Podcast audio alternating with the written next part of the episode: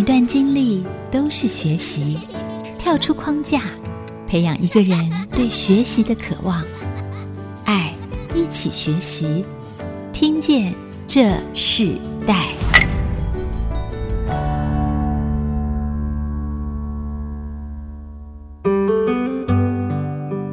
朋友，大家好，欢迎收听《听见这世代》，我是主持人郭兰玉。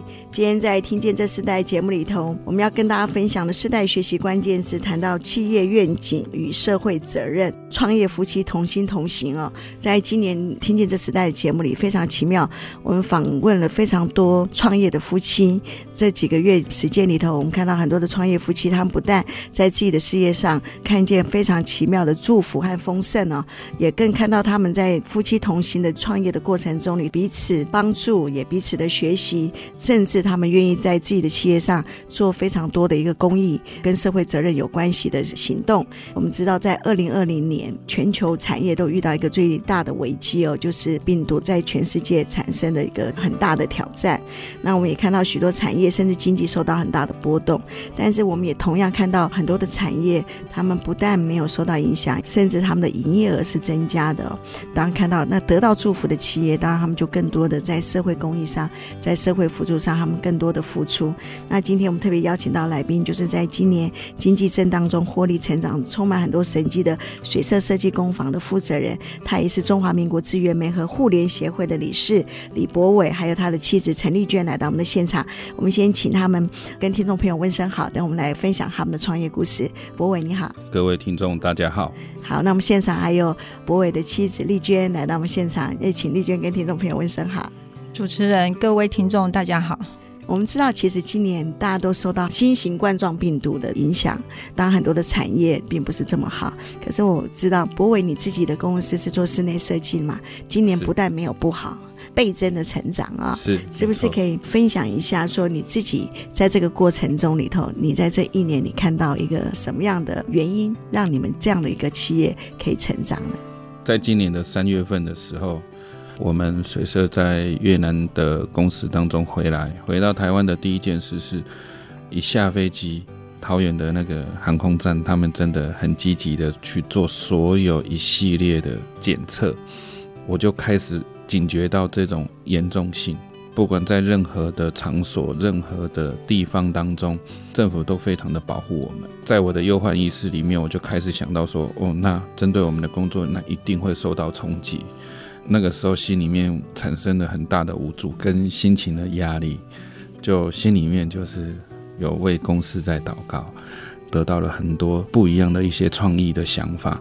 这些想法就从心里面涌现出来了。那涌现出来的，我就是大致上有三个不同的做法。第一个，我就是针对旧客户的部分，就是在这次的疫情当中停下来，好好的去针对旧客户的一些养护，然后去跟他们联系。那在这个养护的过程当中，得到了一些旧客户的一个回应，那甚至还有旧客户的介绍。那第二个部分呢，就刚好大家在这一段期间，很多台商。他就没有办法到中国大陆，也没有办法到越南，甚至到其他的国家。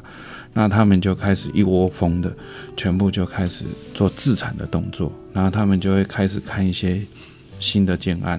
那借由这个新建案的时候，我们就在这个阶段里面，反而会创造出另一条路出来。那变成有很多的一些细节上面，让我开始去反思，看要怎么去针对这一块。努力去做一些让设计师去调整，最后就是最重要的，针对一些清寒家庭跟学校的一些联系，或是一些不是所谓的社福团体，就是一些个人想要去做的一些事情，那我们就会在 FB 里面，然后去散发这样子的所做的事情，那得到了非常多的业主的一个认同。那我会希望的是去影响所有的设计公司。让他们一起来共同的参与，啊，我觉得这个带来的绩效，嗯、反而就是让我可以得到这么多这么多的回馈。听说你们现在的营业额都上亿了，是。那哇，就像你刚刚你说，你想到了三个方向的帮助你自己的这个整个事业改变。那当然也同样的，就是在这个过程中里头，你刚刚提到特别提到社会辅助嘛，是。我知道你自己过去也创立一个网络扶轮社，那扶轮社本来就是长期在我们知道在社会里头，他们常常就做辅助的，是这样子的一个事情。那同样的，后来你进入到中华民国资源媒合互联协会，是。那我们知道中华民国资源媒合互联协会。它主要针对就是边缘户，好这样子的一个专案，你可不可以谈谈这个边缘户他们主要的帮助对象是什么呢？针对社会的角落，有些家长就是忽然的失业或是意外，还有父母的离异跟一些变故，所以有许多的家庭就是未达中低收入户的一个标准，所以瞬间会陷入到生活的困境，缴不出学费，三餐也不能温饱。甚至流离失所了。那在居所上面也很辛苦。根据统计了，那全国将近有二十万户的一个边缘户，所以这些家庭的生活所苦，所以很少有管道，就是让他们能去求助。所以我们就希望，就是身为邻里的一员，就是说，在这边缘，可能就是在你我之中，就是可以邀请更多更有力量的人。然后来救急不救穷，让这些无法领到政府的补助、先少的一个社福生命中最需要的力量，然后。帮助他们的时候，传递那些温暖。你讲的这个中华民国资源媒合互联协会，他们其实做的事情，就是像现在一般可能有些协会，他们也正在做一些辅助的工作。但你特别提到，就像可能是突然生病了不能工作的人，是或是这些边缘户，他们可能是在一个紧急的状况下不能够得到社会的补助嘛，政府的补助，所以这样的对象，那你自己在创业的时候。你那时候在创业的时候，你甚至都还没有开始赚钱嘛？对，你那时候就会想要做社会辅助嘛？刚创业的时候没有钱，所以我才会去参加福伦社，因为我觉得福伦社他们很有钱，而我反而发现到说，在福伦社里面有他们一定的一个宗旨，然后他们就是针对的学校或是清寒家庭这一些。我刚开始加入，我其实不是很懂，那我就是用尽了全力，反而我我觉得有一个奇迹呀。就是当你越去帮助那一些最需要帮助的人，反而回报给你的会更多。嗯、啊，就我就从这种这种感觉，让我有一点就是对这种事情，我就很喜欢去投入。是做这些事会影响你自己本身的事业吗？时间上不够用，呃，在时间上面真的很不够用。不过就是变成我们就开始去扩张我的人力。那我就请我的太太来帮忙，那甚至就是请其他的同事一起来帮忙，那就开始应征人力，那就是帮我分摊我现在的室内设计的工作，那我就是全心全意来投入，就是说真正需要帮忙的，那我们就会针对这一块的部分去用心去协助他们。嗯，对，因为创业并不容易啊。水生目前创业的时间到现在大概是几年的时间？明年就会有十年了，哦，十年哈。所以其实你们从一个起创开始，到开始逐步稳定，到现在整个规模又不一样了。其实将近十年的时间，这不容易啊。那回到创业之初，这样子回想里头，我想你的妻子丽娟应该那时候你在创业的时候，你们已经结婚了吗？哦，那时候已经有两个孩子了，两个孩子了，对对对，哇，那那时候还蛮小的，最忙碌的时候。那你丈夫要创业，你当时的心情是什么样的一个心情？嗯，其实我是没有排斥，我是真的全心支持他这样子，因为我也是对他的事业还不是非常了解。当时我只是家庭主妇，就是专心带小孩这样，所以更早之前其实是有在别的企业工作这样子，帮别人做和自己做是不一样的。是是是，对对，后来是因为有了孩子之后，我才想说，那我就是在家带小孩，这样帮他分担啊，要不然的话，两边都在工作，结果孩子都没有人顾，也不是办法，所以我就想说，那我就专心在家带小孩。以行动支持她，对不对？就是做全职的妈妈，是然后让丈夫创业。但是你一定有一个期待。我们先休息一下，我们在下一段部分，我们要邀请这个中华民国资源媒合互联协会的理事暨水社工坊的负责人李博伟和他的妻子陈丽娟继续分享他们创业的故事和他们在投入社会责任的心智。我们先休息一下，我们下一段部分我们来继续来分享。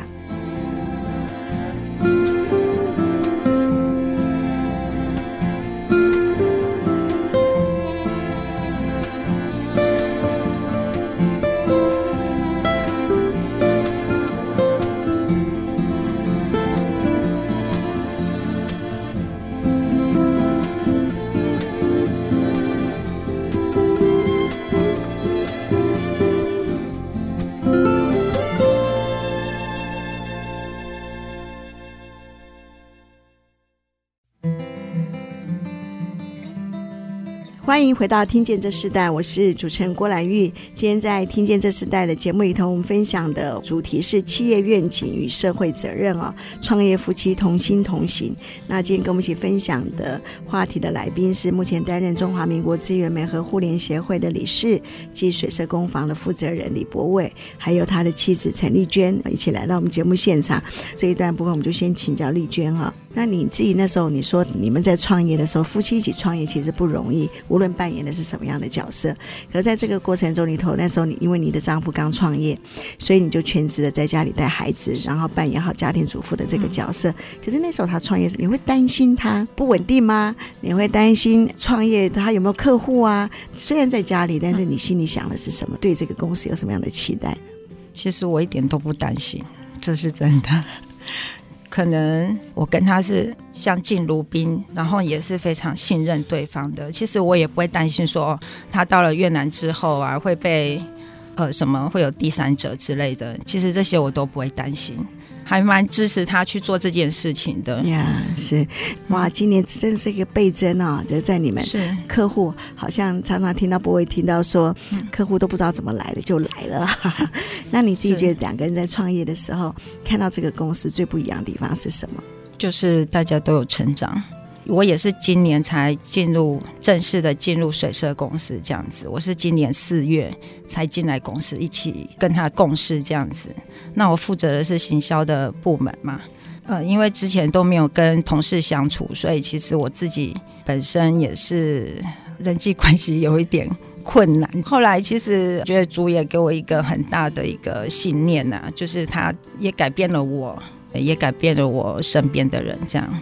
呀，yeah, 是，应该是说你过去都没有加入这个公司，对不对？对。然后你今年开始加入，那我觉得那个应该你公司赚钱是跟你有关系啊。哎，老板是不是这样子？是李先生，对不对？你看今年四月进来，好像这公司就开始成长，对不对？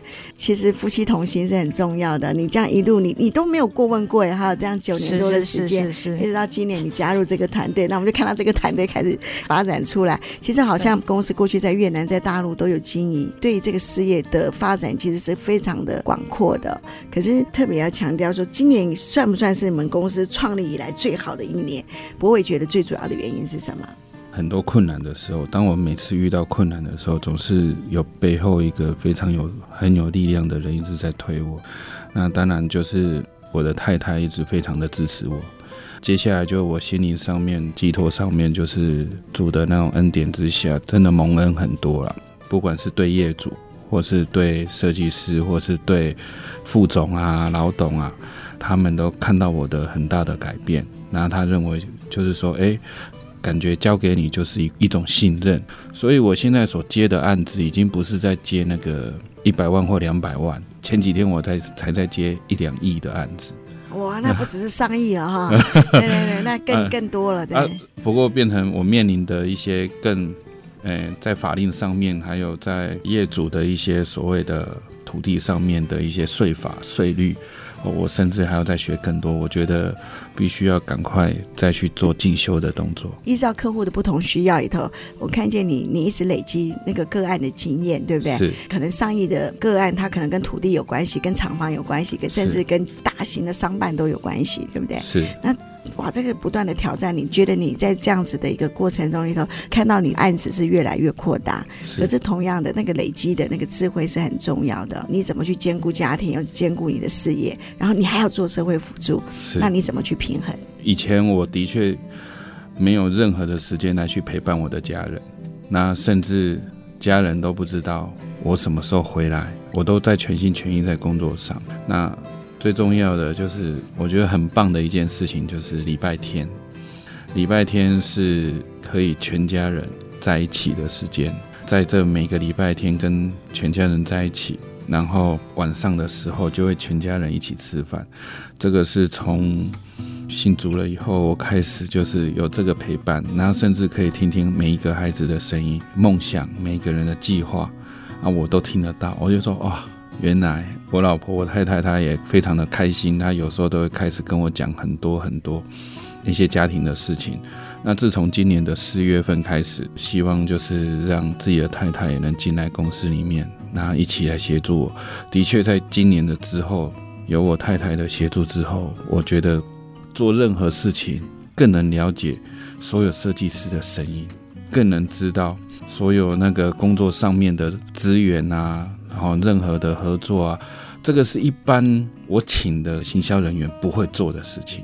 有很多事情都能感受得到，都是发自内心在真的在帮我，不像一般我请进来的设计师什么都不懂，什么都问我，那我什么都跟他说了，那他还是没有办法理解。我觉得这个都是在相处之间，又要再重新磨合的情况之下，就是很难去感受到我想要的。那我太太不一样，她就知道我要的点是什么，她也会跟所有同事讲：你你这样做不对。你这样做只会这件事情又退件，而且我已经习惯了。我老婆常常讲说啊，我已经习惯了，我习惯，我知道，我知道老板需要什么，我来处理。所以这段时间下来，我就很感谢我老婆到公司来协助我，真的非常的感谢。对，而且我们可以看到成绩啊越来越好。那请丽娟分享一下室内设计公司的行销到底做哪些事情啊？嗯，最主要就是推广我们公司的一些活动，还有形象嘛。针对于粉丝业，还有就是我们也会现在有一些有关于室内设计的一些平台，一些网络平台这样子，我们也有跟他们合作。所以现在已经有非常多的，呃，不管是我们的那个 FB 或者是 IG 或者是影音的部分，也有在电视上的广告，那一些都已经有在进行这样子。其实我们的行销的一些的费用其实也没有增加，也没有减少，但是我们今年的营业额却是有增加，这样就很感谢主。自己亲自下嘛，出来了嘛，对不对？是。然后做这些，就像刚刚博伟提到说，好像自从你加入这个团队，然后过去是在家庭的帮助者，现在成为事业的帮助者，他看到带给公司不一样的进展。创业九年多，你从来没想过自己会再加入这个 team 的时候做这件事吧？嗯，是从来都没想过。其实会进来水社公司也是有祷告来，嗯、感谢主。对，对啊。然后让你进来以后，然后你发现你那时候在家里听他讲公司的事情，嗯、到你自己进入到你们自己开创了这个公司，嗯、然后你成为这个公司的一员，你觉得对你最大的变化是什么？最大的变化，其实有一阵子很久没有工作了，就是只有自己面对孩子。其实。刚进来公司的时候，呃，其实也会有很多冲击呀。但是我也很感谢主，嗯，可以给我这一个历练，他让我看到我自己，呃，原本的样子是什么个样子，所以他是在修剪我自己。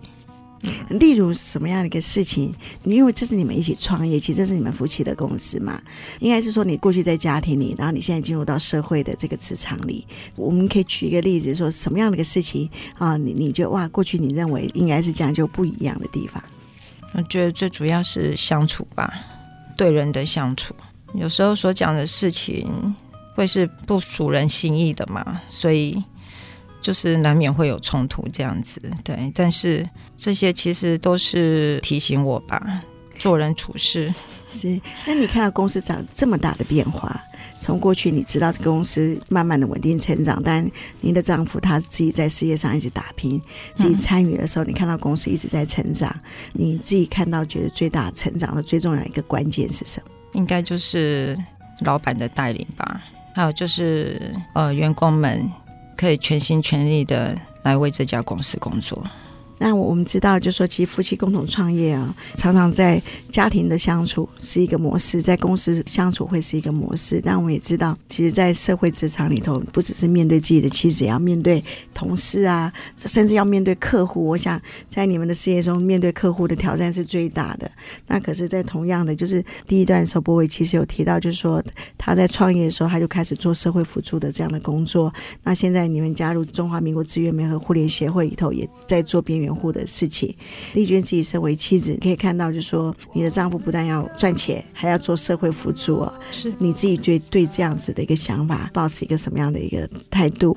我们先休息一下，我们下一段部分，我们继续来分享。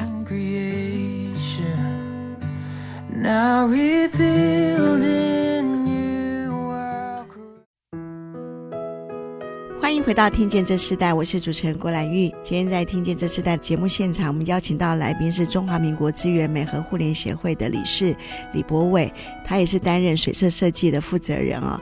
今天带着他的妻子陈丽娟一起来到我们的节目，跟我们分享他们创业的故事，还有在二零二零年非常奇妙，他们的公司不但是没有受到影响，甚至是倍数的成长。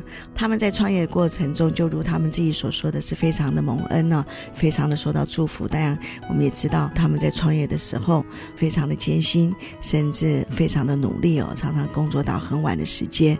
这样子的一对夫妻，所以他们在家庭教育上其实也是非常的特别哦。他们自己有三个孩子，听说他们的孩子目前不是体制内的教育的方式，三个孩子都进入到自学的体制。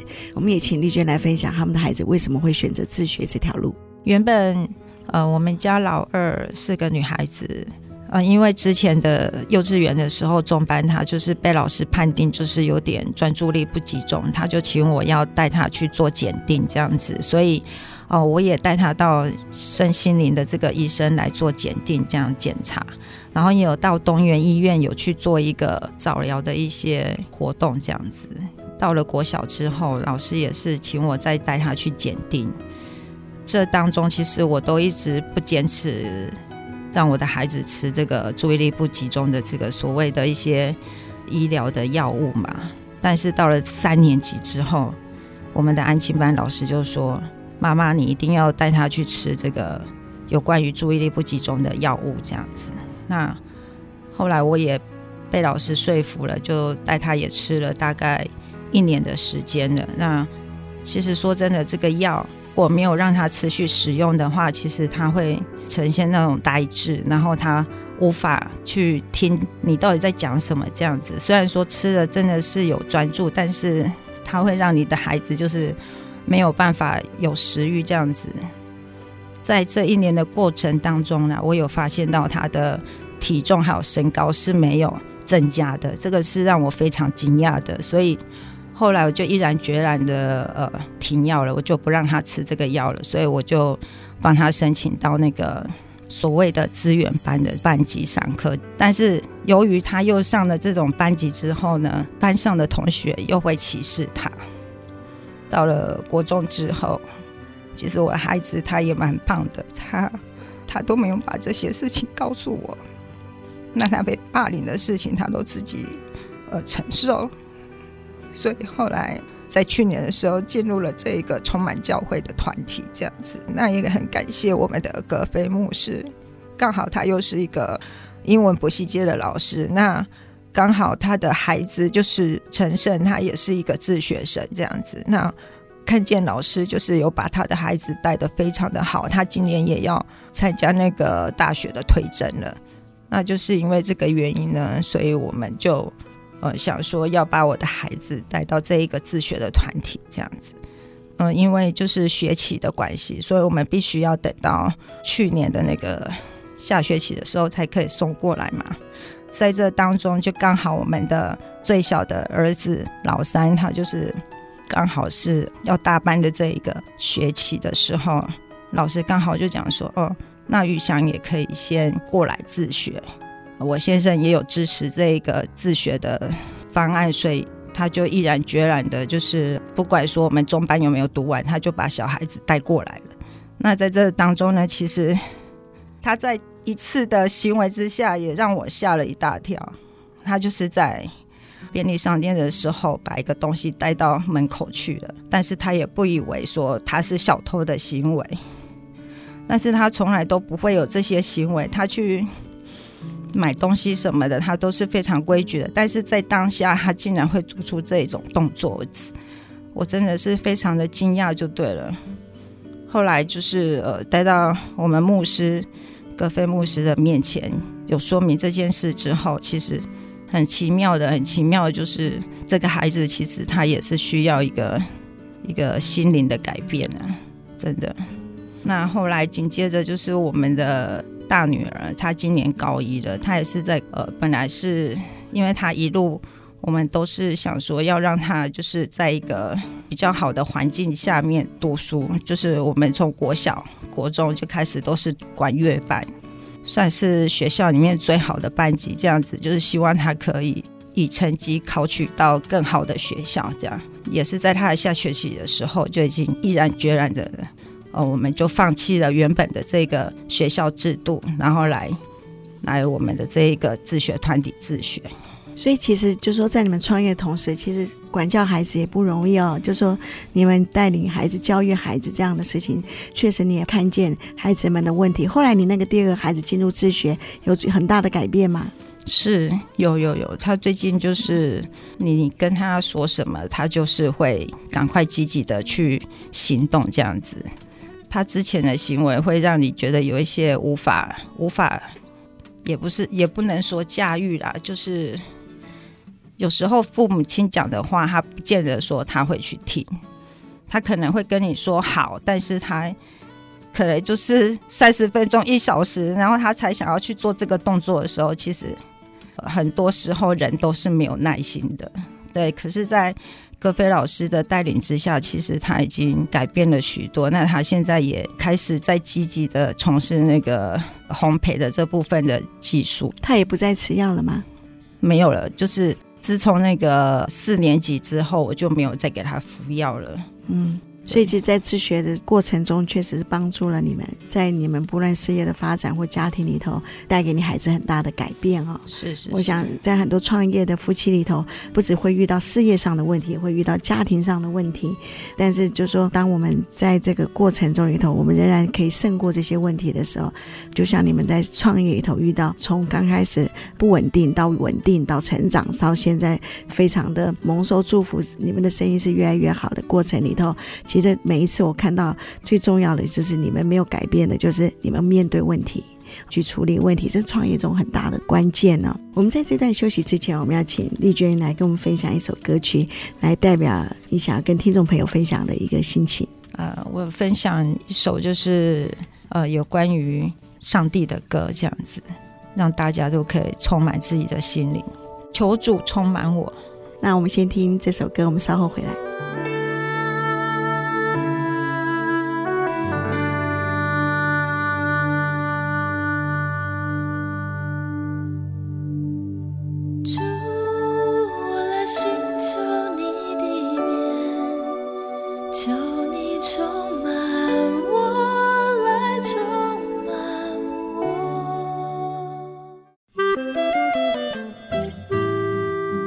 回到听见这时代，我是主持人郭兰玉。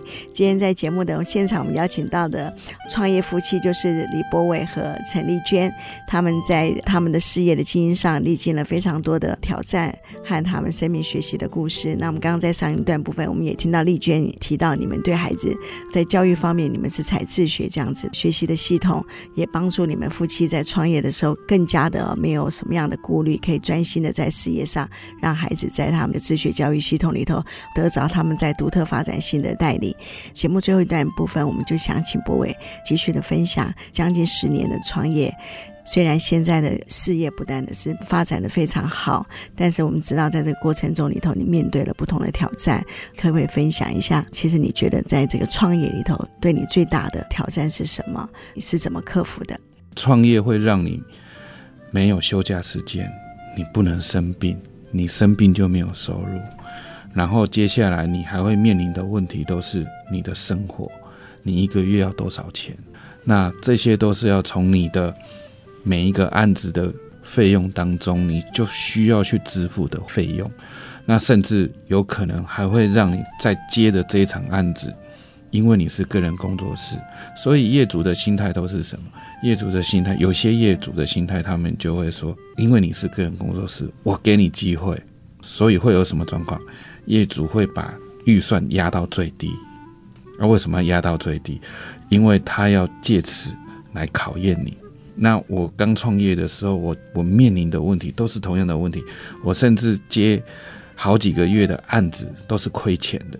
我在亏钱的过程当中，我都是拿前一个案子去补后面那个案子，拿后面的案子再补新的案子。那如果我没有案子，这整场就是。我所欠的那个债务是非常大的，是非常可怕。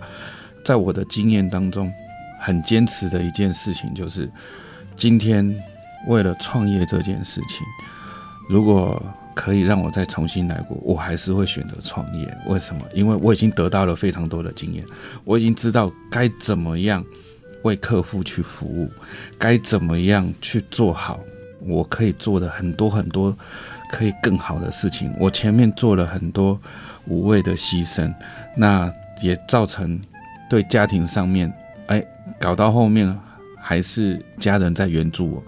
我我创业的时候，我甚至弄到没有钱。我老婆就卖金子，卖什么？我的那个嫁妆的东西都卖卖掉了，卖来给我再继续再创业。那甚至她也为了我这件事情，她也出去外面接工作做。那他也是一边工作一边带孩子。那我还是继续创业。家里的父母亲支持我也，也也有拿钱啊。那连我的妹婿都被我拖下水，然后他也拿了五十万给我啊。其实。室内装修这种这个工作，它其实是很可怕的。它不是一般人可以随便就，因为厂商在请款的时候，他不是请个几千块，他一请款就是五万、十万、十五万、二十万，全部累积起来就跟你请款。那你必须身上要有一笔资金下去做流动，你这些一定要先付给师傅嘛，你要付给厂商，甚至你还要帮自己去准备后续，就是说哦，家里急需要用的东西。所以创业的过程其实是很非常非常艰辛，你必须要背负的。那如果你还有老婆跟孩子，那你的那个生活费的压力又会更大了。所以有时候，有时候我都会跟很多想要创业的朋友讲说，要做可以，那你就必须要把你的能力跟经验，甚至连你的生活都没有问题的情况之下，你再创业。我是。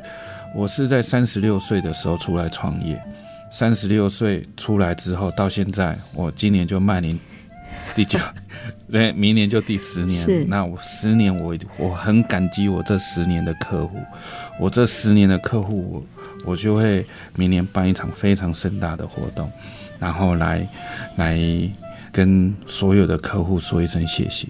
那也因为他们。的认同，我们做的每一件事情，有很多很多客户都会关注我们，所以我也很开心，还蛮多业主的支持。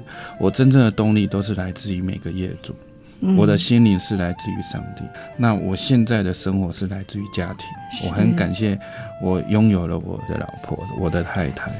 然后我也很开心，就是说我有三个孩子都非常的健康。嗯，那在自学的过程当中，我也知道遇到很多问题，学生被被霸凌之类的，其实做父母亲的，我们也只能忍受。为什么？我们还是要拜托老师，拜托这些，对我的工作有没有影响？一定有极大的影响。有时候我唯一能思考的时间是晚上十点过后，坐到我的位置上来。我才能做自己的事情，所以很多事情不是觉得自己想要怎么做，我就可以这样做。没有事情你要怎么做，你要为你自己去负责。很多事情都是不是一体有多面，没有两面，没有三面，你你要面临的事情太多了。所以我回到原点的时候，我这么拼命在为什么？每一个人，因为昨天还才有一个。我以前的师傅跟我讲说：“不会，你这么拼命到底是为什么？你你要作死吗？”我说：“没有，我们不是要作死，我是我现在趁我现在还年轻，想要把我想要的赶快给大家。我们还有很多的社会责任。台湾一直被人家说不好，很多不好的，比如说哦，设计哦什么蟑螂工程啊，什么设计师卷款检讨啊，什么什么的。当然很多有一些不好的地方。”啊，我都会想尽办法，就是说没有有不好的，还有更好的，我一定要做到更好给大家。我要让大家很知道，就是说原则上面我们给公司的就是三件事。第一个是诚，诚的意思就是说我们要我们要很很诚心诚意的去做这些事。第二个是信，我们要很有信用，我们今天所说的每一句话，我都能如期的。给每一个业主，让他们能感受得到我们的用心。最后才是利，利的部分就是说，当你完成了，我才会收到尾款，然后我们才有奖金，我们才有公司的营运。那这个利为什么要摆最后？那重点还是来自于就是，我要让业主很清楚知道，这就是我们公司的本。啊，所以我希望好的去循环每一个人。呀，是。嗯。对，我觉得这是一个创业者的心声哦，是。很不容易，忍不住想那个那时候，丽娟，你那时候卖掉了金子拿回来了吗？啊，这这个投资报酬率很高啊！你现在不只是要买金子给他了哈，可能钻石也要买了哈，这不容易，对不对？那时候哇，你要卖掉你的嫁妆，但是你刚刚提到说，其实你还是会支持你的丈夫，对不对？是是是，哇，这不容易，这夫妻一起创业真的要同心同行哦。那节目最后，我请柏纬再一次介绍你们现在呃资源美和协会目前最重要的一个专案是什么？是不是也在这个季节里头可以跟听众朋友来呼吁一下？呃，现在最重要的就是我刚刚有提到的哈，针对我们送爱到边缘的这个部分，其实有一个，哎他们也不是什么社福团体，他们他们是自主性的、自主性的一个车队。啊，那个车队是 Lasers 的车队，然后他就从我们的 FB 里面看到我们的讯息，他会觉得说啊，你们不是所谓的社福团体，你们也不是什么样的一个一个基金会的团队，我很欣赏你们。